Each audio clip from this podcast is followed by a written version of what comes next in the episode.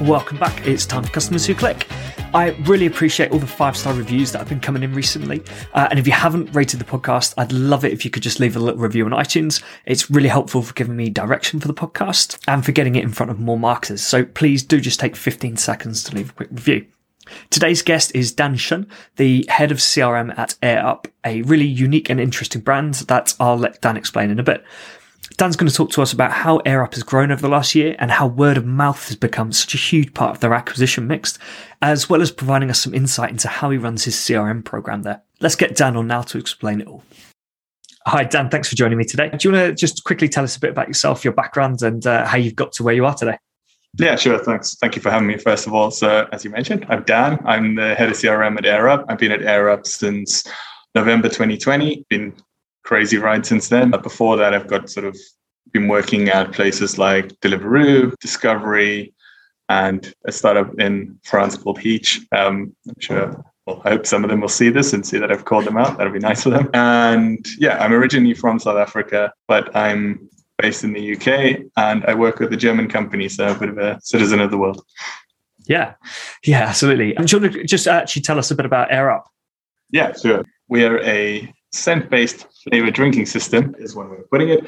Uh, but what we're doing is we're trying to shape the new normal of hydration. And so we, our founders, have developed when they were doing their studies, they developed this prototype of a bottle that would allow you to taste the flavor but didn't include anything but water. Looked quite rudimentary then, but it has definitely evolved over time into something that looks really great. We've had brand at our heart from very early on. And yeah, we, we started selling in about September 2019. I think there may be one sale attributed to August 2019. And it has grown very, very quickly from there, from at that point having sort of five employees to I think we're we're well over 200 now. We're doing uh, a lot of revenue. We set ourselves uh, pretty ambitious goals in 2021, and which we more than surpassed. So things are growing extremely, extremely quickly. We're looking at like, I think there's a 400% year on year growth. And we've since then started to expand into a number of different markets. We're currently in eight different markets, and we have ambitions to launch another three or four next year well, this year rather. Sorry. This year, yeah, yeah. yeah. Also, so what do you think's uh, what do you think's contributed to that growth? Such such you know high paced growth. Yeah, so a, a, very very big proportion of our growth is actually organic. Over forty percent of new customers come from word of mouth alone, and so I think the biggest contribution is that it's a really really good product and that it works. So that's that's massive for us, but obviously being this new product based on a new technology it brings in an additional challenge uh, where people maybe don't have the trust to try it the first time. So that's something that's quite tricky for us to overcome and which maybe then also leads into why probably the strongest marketing channel for us is influencer marketing. And so it's almost as if having this like your friend or your trusted influencer is really really great at chipping away at the mistrust you may have in something completely new. So yeah, I think that's that's sort of where the bulk of our growth is, but it's over time, particularly in our more mature markets, we start to see more coming from sort of your more traditional digital marketing channels there as well. Yeah. How do you kind of work on that messaging and, and try to explain what this product actually is? Because obviously, like scent based yeah. uh, taste is drinking system is a bit, you know, I I've looked at your website a few times, mm-hmm. you know, in preparation for this, and I'm still a bit like, what does yeah. this mean? How, you know, how would I describe it to someone?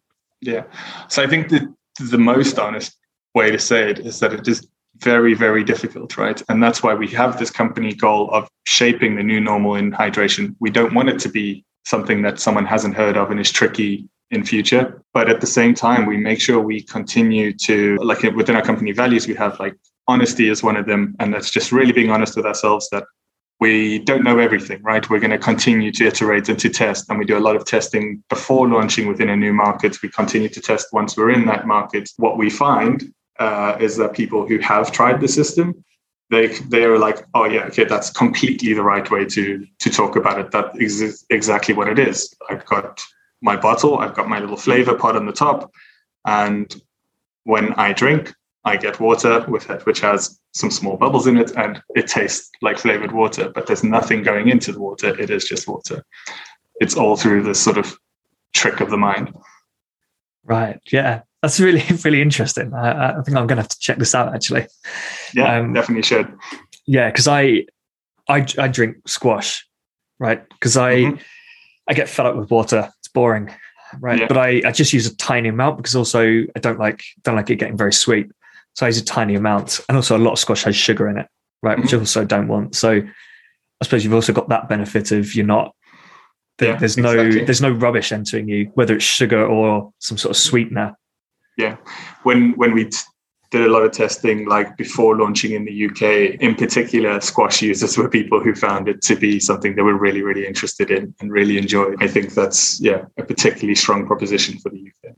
Yeah, yeah, absolutely. So you mentioned like testing messaging and things. So obviously, as head of CRM, you're dealing with marketing automation, email marketing, SMS as well.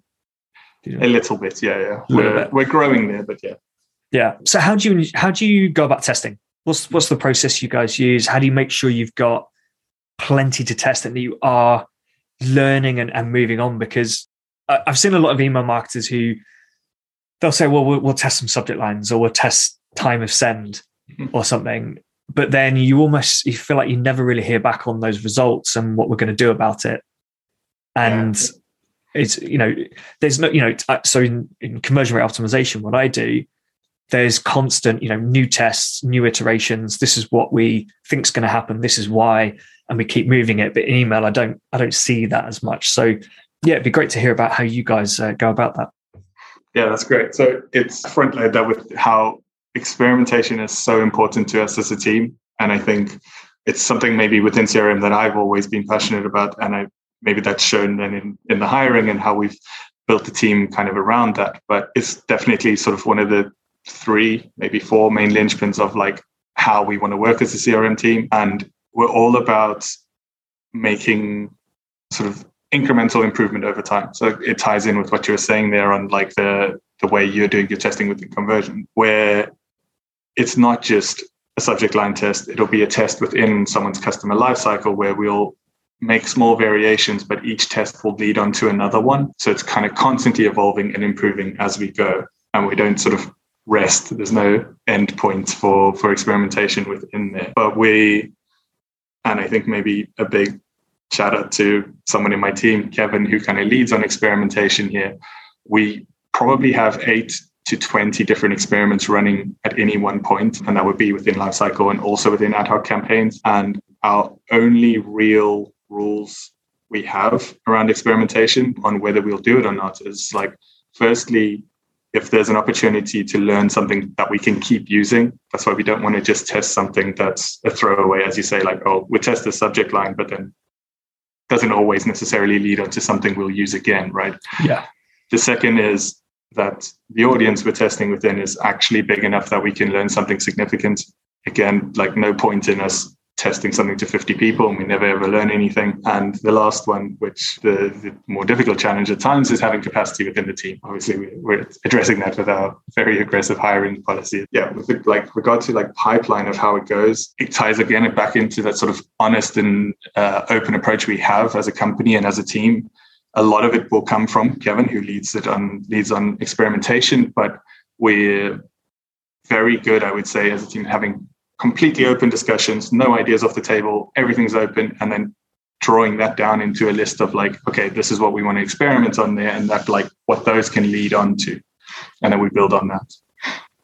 Yeah, and uh, I mean, these experiments just come from just from the team, from ideas they're having, or do you guys do you know do you do customer research to find out oh, yeah, I would say primarily probably from the team. However, we do like to base when something will come out of our consumer research team.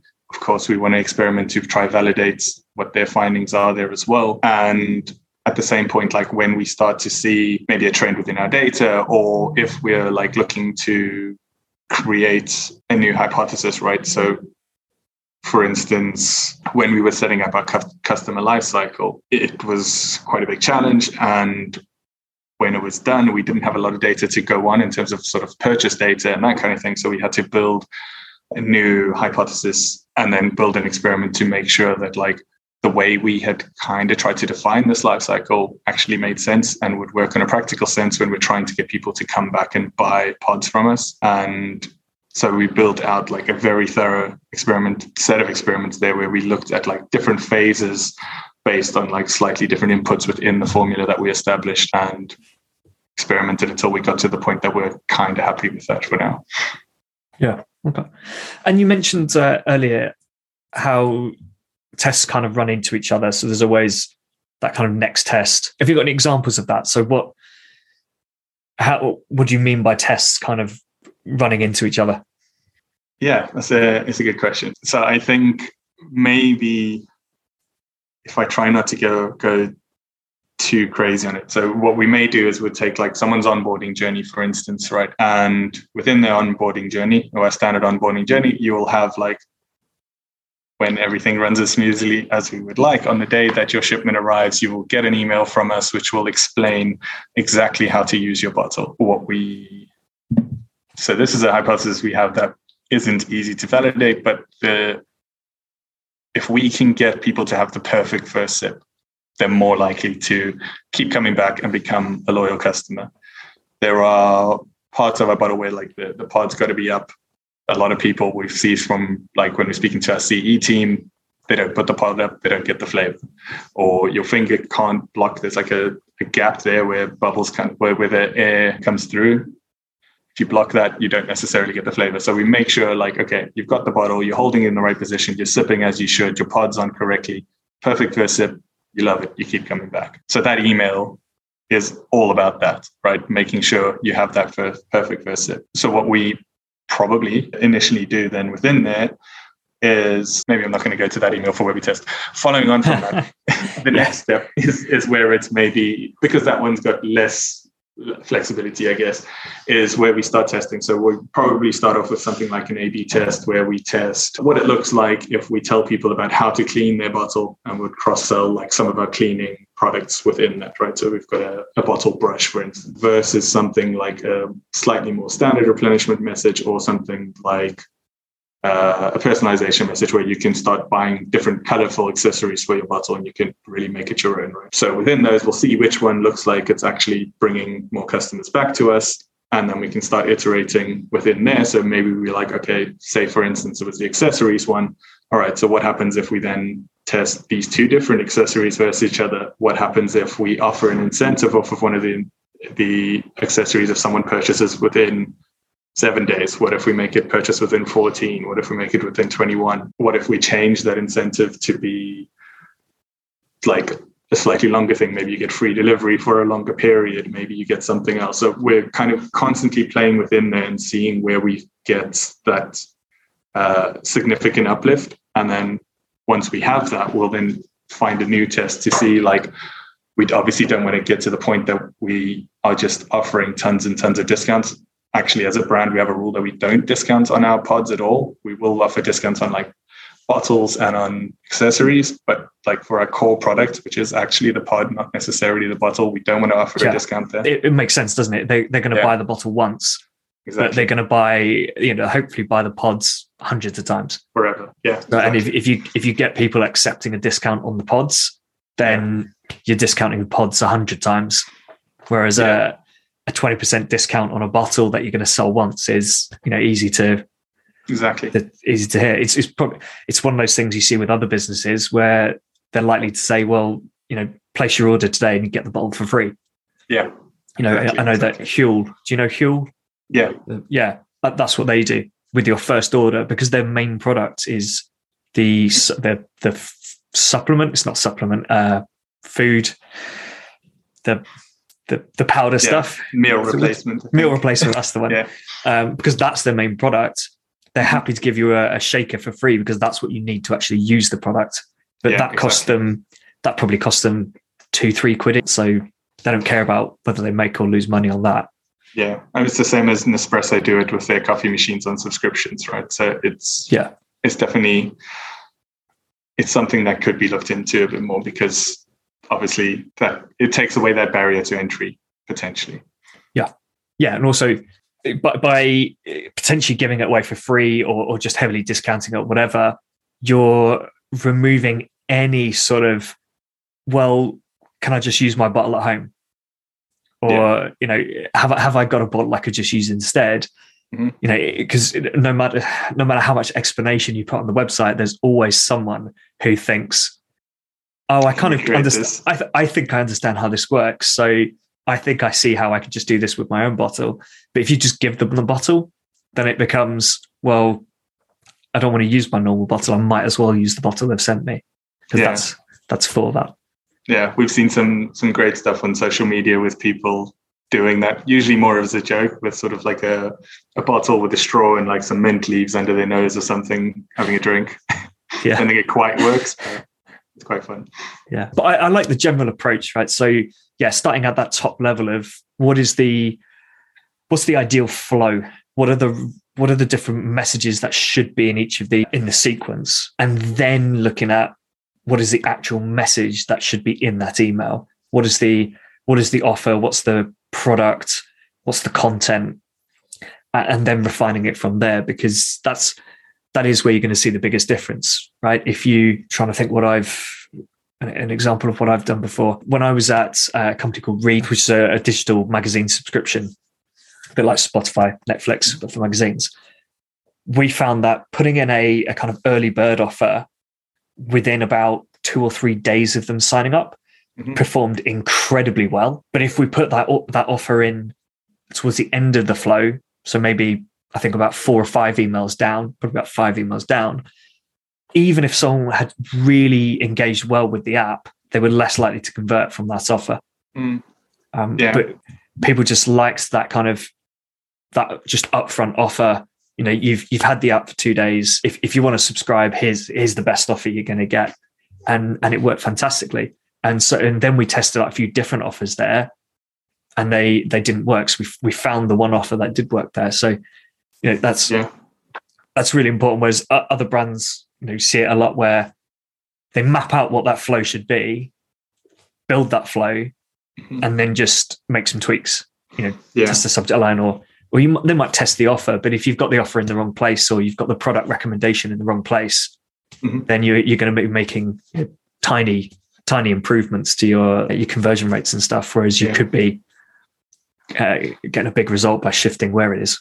Yeah, it's really interesting because even like something we do see is quite a big portion of our like second purchases happen so close to the first purchase and i think it is that same sort of thing even non-incentivized it's potentially someone's getting their bottle and trying it and being like what does actually work oh i will buy a ton of pods to keep me stocked up for a while so it's, yeah, so they quite an interesting trend to see. I suppose they're, they're making that minimum purchase they need yeah. to test it out and say, yeah, cool, I'm happy while it's on my mind.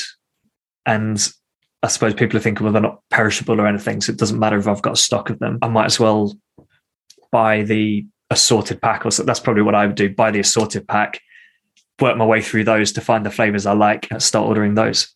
Yeah, there isn't quite uh, an assorted pack just yet. No, uh, but we, we we offer like a couple of flavors within the starter pack as more of like your sorted try. I, I suppose that's that's probably what I mean. Yeah, yeah so I'd, I'd, buy it with the bottle. Yeah. Have you got uh, any examples of some some tests that have been really big winners recently? Yeah, I think so. One of our other focuses. So from from analysis we've done, I got to go sort of a bit further back to reason to give you the example of why this is good. so through analysis, we know um, that our customers who are opted into email, also our customers who then engage with email is like a level above that, far better retention rates, rebuy rates, and far more incremental revenue from them. Could be coincidental. It's not necessarily saying it is from the email, but it's a nice hypothesis to have that our opted in users are then slightly more valuable to us than a non-opted in. So a huge focus for us, particularly last year, was to grow the size of that opted in base, right? And so we've got a, a few different ways we did that, but one of the biggest ones um, or you, biggest uplifts we had was around introducing birthdays. And I know that's not that exciting, but I think it caught me by caught me off guard with how big a difference it actually made. So with something as simple as like a pop-up where we said, hey, tell us your birthday and we'll give you a surprise on your birthday, basically. We had like a 130% uplift in people actually signing up from that pop up versus our other pop ups. Um, and that includes ones which would offer an incentive. Like, so we would, if you're an existing valuable customer, we would still potentially offer you an incentive, which could just be a free delivery to sign up to the email. But that birthday one, I guess, because it's got the intrigue of what is this gift, it was just yeah. really blew the others out of the water, right? So, and, and was so was that specifically targeted at customers who were not opted in? Yes. Yeah. So we would go for like customers not opted in. Yeah, it was, but it's been it's been really really good for us. Yeah. I've had a yeah a, a, lot of success. I've actually got so I've got two gambling related examples actually. One of them is birthdays. And what we did was we gave them uh, bonus cash that was equal, well not equal to, but it was their their year of birth, right? So mm. if you were born in uh, 1989, you would get 19 pounds 89 in bonus cash. And this worked fantastically. We t- tested it against, I think, a flat 20 pounds, and it's it, it performed you know, so much better to the point where it then changed our strategy with our workflows and our campaigns to to put a focus on what random rewards how can we justify an email which says oh you know if you deposit today you can get 16 pounds 37 in bonus cash. Right? So what's the so we were scrambling around trying to find these reasons to come up with really odd numbers to, to bonus because they worked. I, I, suppose it's because it felt more, it just felt more engaged with that. So, well, the, the, birthday, there's the clear, you know, this is the year you're born in. So people feel it's personalized. And the other ones, I guess people just felt like something had happened and there was, there was a reason we were giving this bonus rather than just sending them a 20 pound bonus. The other example is related to the opt-ins, right? So this was back when GDPR um, first hit. So uh, I think a few of the brands uh, in this company uh, lost a lot of their database because they had some third party um, issues as well, which meant that yeah, effectively wiped out the opt-in list. So what we did was we we split out the the different options. So on sign up, you'd be asked to, to opt into email, SMS, phone, and direct mail. If you didn't opt into all of them, I think I, th- I think it was all of them um, you'd be presented with a not exactly a pop up, more like a you know Hotjar surveys, mm-hmm. the way they, they they kind of pop up from the the bottom of the page. It's a bit like yeah. that, and it said we're going to give you like five free spins for each of these channels that you opt in for. All you've got to do is check the box, submit it, and we'll we'll bonus five free spins to your account.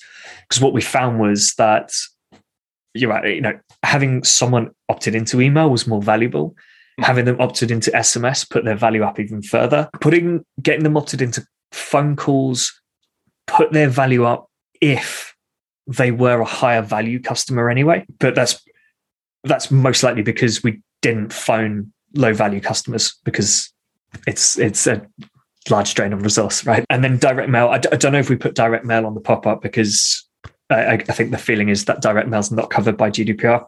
So mm-hmm that was unnecessary, but that worked really well, got those opt in rates up. And another message we used for it was if you basically customers who are opted into our email get or benefit from something like 200% more bonuses and more rewards than customers who are not. So opt, opt into our to the email list and you'll receive uh, more promotions. Now, for, for compliance reasons, everyone gets those promotions anyway. But the people who the reason we're able to say it is because people who opted into email and SMS know about the promotions. People who people who aren't opted in don't hear about them, and so aren't able to take the actions required to claim them. So that that worked really well for us eh, as a way of of, of boosting those opt-ins. Um, and I think if you you know for other brands like D2C brands, you know you could tie it in with a loyalty program or something. You know, mm-hmm. customers who are opted in receive more promotions and experiences or, or whatever. You know, obviously, like you guys, you want to f- move away from discounts, try not to mm-hmm. discount. So, what's the other thing you can offer? What other other sort of mm-hmm. value? And actually, that leads into uh, another question I, I, I, thought of. Obviously, you're not focusing on discounts, right? So you're not sending those emails saying, "Come on, re- replenish your, your pods. Here's twenty percent off." How do you? What what is the focus you use? What is the messaging you use to convince people that they should keep buying the pods, but without incentivizing it? So I, I, will say we do use a little bit of discounting, but I won't go into yeah, too much. But yeah, so we, I think like, I think we've done a very good job of this. I, I am usually quite self-critical, but and maybe I'll mention another one in my team. Yeah, but Faye, who kind of leads on on this side a bit more, has put together this really nice, comprehensive program of sort of of content that we share with our customers, and that goes beyond email. We also like tie in with social and we do we're working on on more channels as we speak but the idea here is we have this constant interaction with our customers with a few different layers to it so firstly sort of particularly earlier on when they've kind of joined us there's a bigger focus on education and how things work nicely but we start going into like some inspiration on different ways of using the bottle. So, for example, the experience you have if you fill it with sparkling water is completely different to to normal water, you'll get a, stronger flavor. Obviously, we've got flavors like cola, maybe apple that, that work a bit better with something like that. And alongside that, maybe maybe different places that it's it makes sense and kind of building content around that. And then the the next layer is like sort of this aspirational health layer. So we try own this like space of being healthy, not only necessarily by using AirUp. We've gone as far as even doing like digital detoxes within our content, but ultimately mostly sort of anchored by this healthy hydration uh, space that we kind of sit within. And it's working really, really well. So we the tool that we use is Klaviyo, and one of the really nice things with Klaviyo is they send you a bunch of benchmarks based on like companies similar to you with some metrics and stuff. And we're constantly outperforming all of our benchmarks quite comfortably sometimes, which I think is a testament to how good that content is. It is also, I would say, probably still in the early stages of that, and there's plans to evolve our content beyond what it is now. But yeah, there's there's a lot coming. Watch this space. Okay. Yeah, sounds sounds interesting. Yeah, you mentioned use a little bit of SMS. What's what, have you what have you tried out so far? So it's very very limited, and it's more for sort of technical reasons in that because Klaviyo was our tool of, of choice, we migrated to Klaviyo in March last year. And at the time, SMS was planned for Europe, but has since been deprioritized. So our only market where we can do SMS is in the UK, because I think their offering is currently UK and US only. So we do include it within some of our key campaigns. We also include it within some of our like automations, our onboardings, for example. But it, it's probably because we don't have a, a, huge base who actually opted into SMS just yet. I think that's going to change. We're making some changes on our website that will probably improve that. It's more used for sort of a transactional messaging, at least for now. But we have plans to to grow that as that audience grows. And at the same time, with SMS now deprioritized by Klaviyo. We're currently, this doesn't mean I get a bunch of tool requests, looking at other tools where we can expand SMS into our other markets as well. Yeah. Yeah, it makes sense. Do you, uh, do you guys offer? It's currently being tested in our Dutch market, So we've decided to, to run the MVP there. It's, it will hopefully, no, it will almost certainly be rolled out to the rest of the markets this year. Yeah, I think it's it makes so much sense for the product. Yeah. Because of that recurring purchase. So we're just working through the process of deepening the value proposition alongside it at the moment, right? That's what we're doing with our MVP because yeah, maybe convenience isn't enough. We need to build onto that to make sure that there's a bit more to it.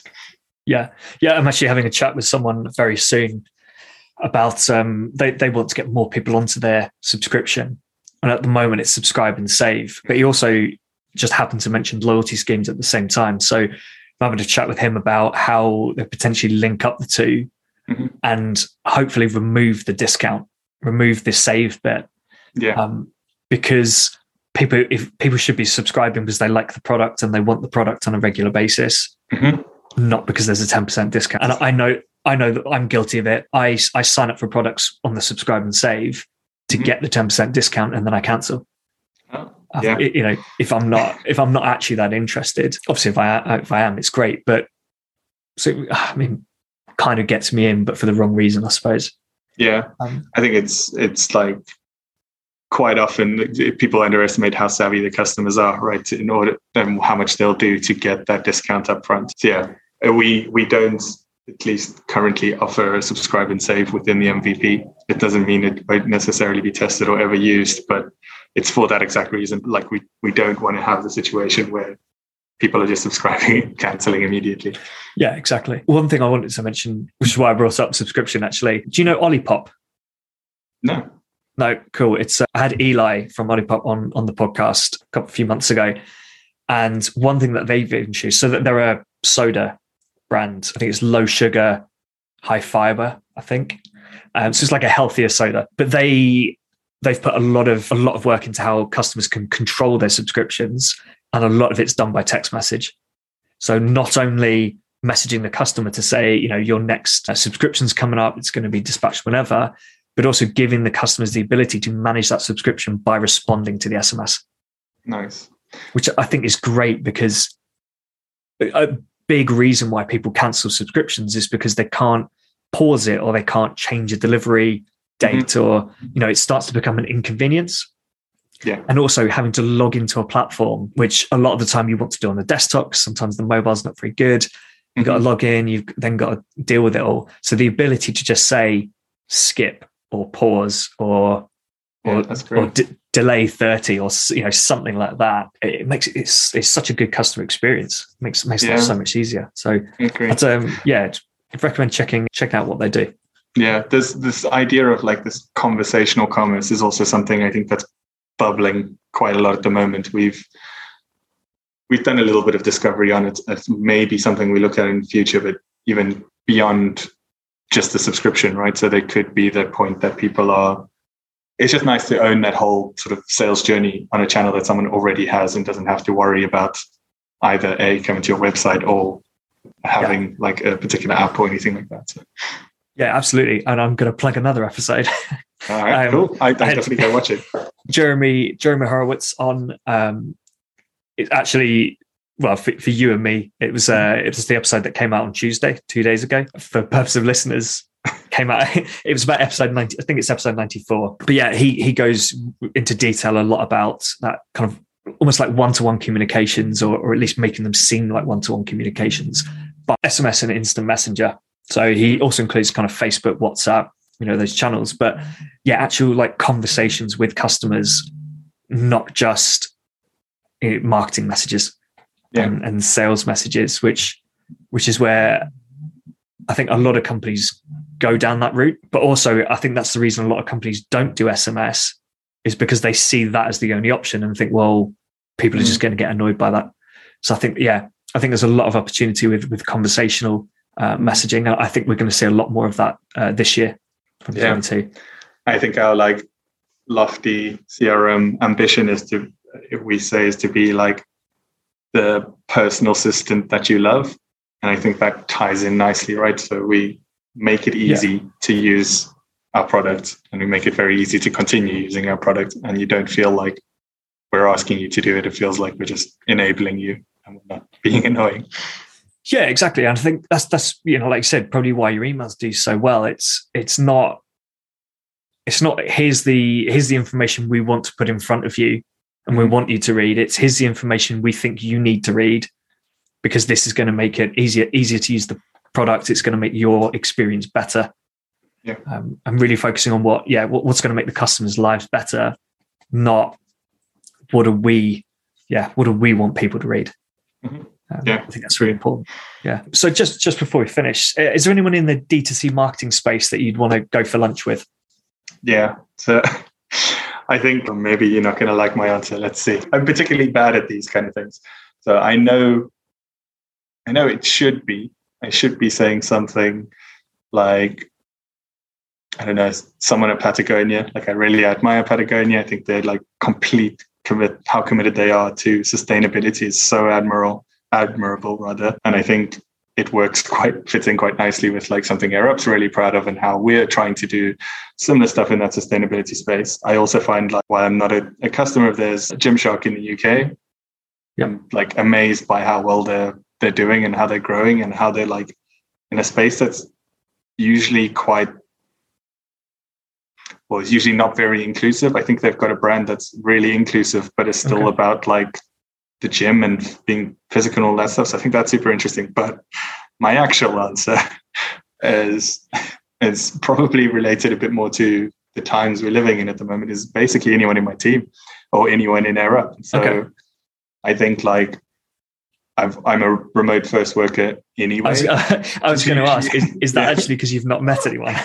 I have met some, but so usually I would probably go visit sort of once a month, roughly. I think I've only managed to make it across four times in 14 months. So it'd be really, really nice to go have some have lunch with all of them. And this isn't only on sort of the social side. I I genuinely, particularly when I interviewed at AirUp, the people are just so inspirational. And I think it's like this because it is this new product that didn't exist. And we're like, when we have all hands meetings or teams meetings and we're sharing like what the success is you see people just grinning and like nodding and i i've not i've worked in places that were a little like that but i've not worked somewhere where it's like as crazy as it is at AirUp. so i think i i find them all very like inspirational and incredibly smart and also very easy to speak to so i would probably go with anyone in that space Yeah. but yeah Well, I, I, don't mean, know it- if that's just a case of me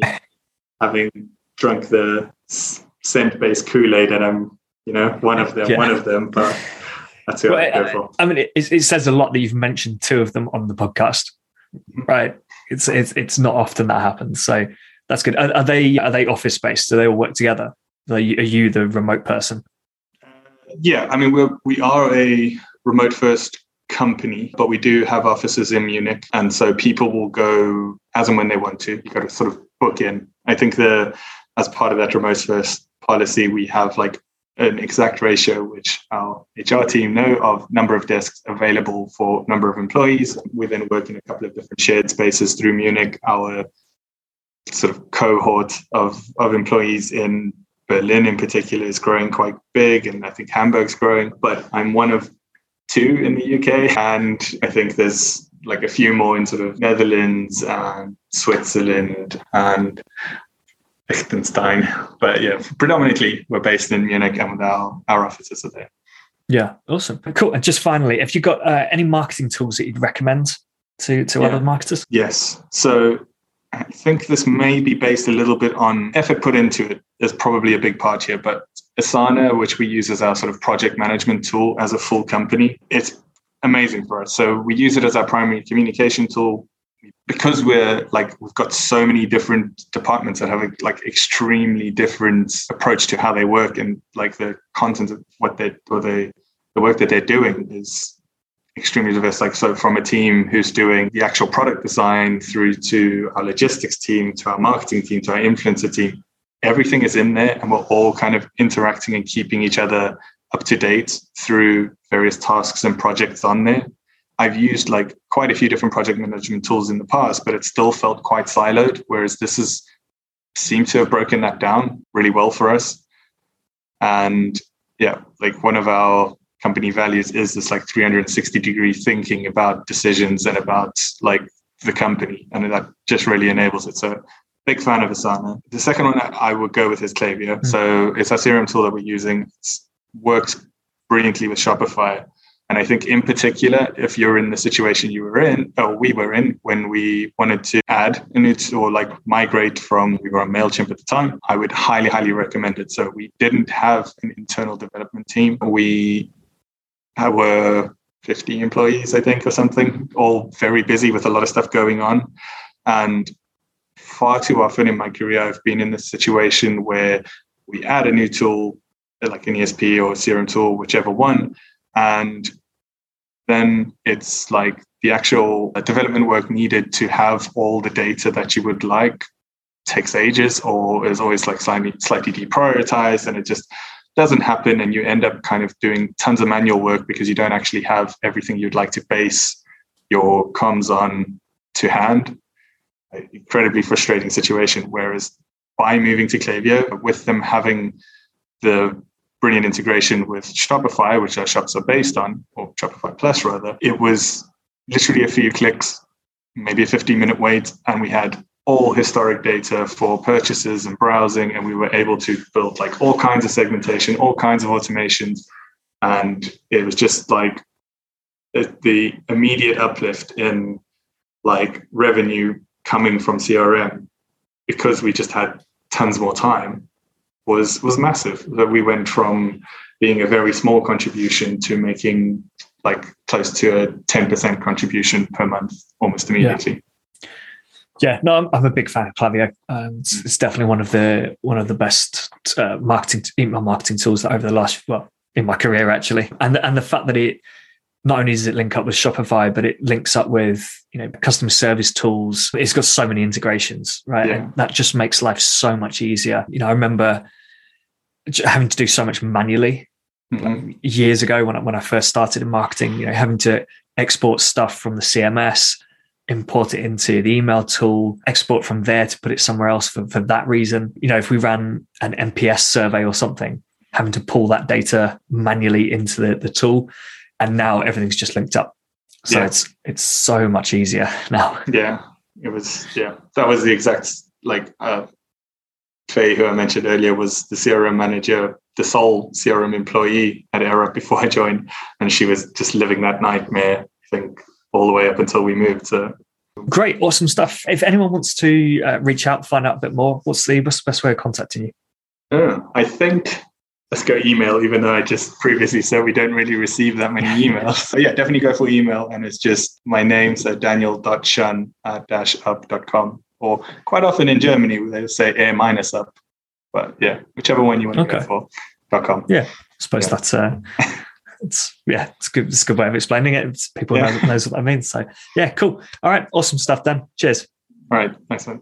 See ya some really valuable points from Dan there on testing an email. You know, loads of brands will test subject lines, but really you've got to do a massive amount of testing there to really work out what type of subject lines work best for you and your and your audience.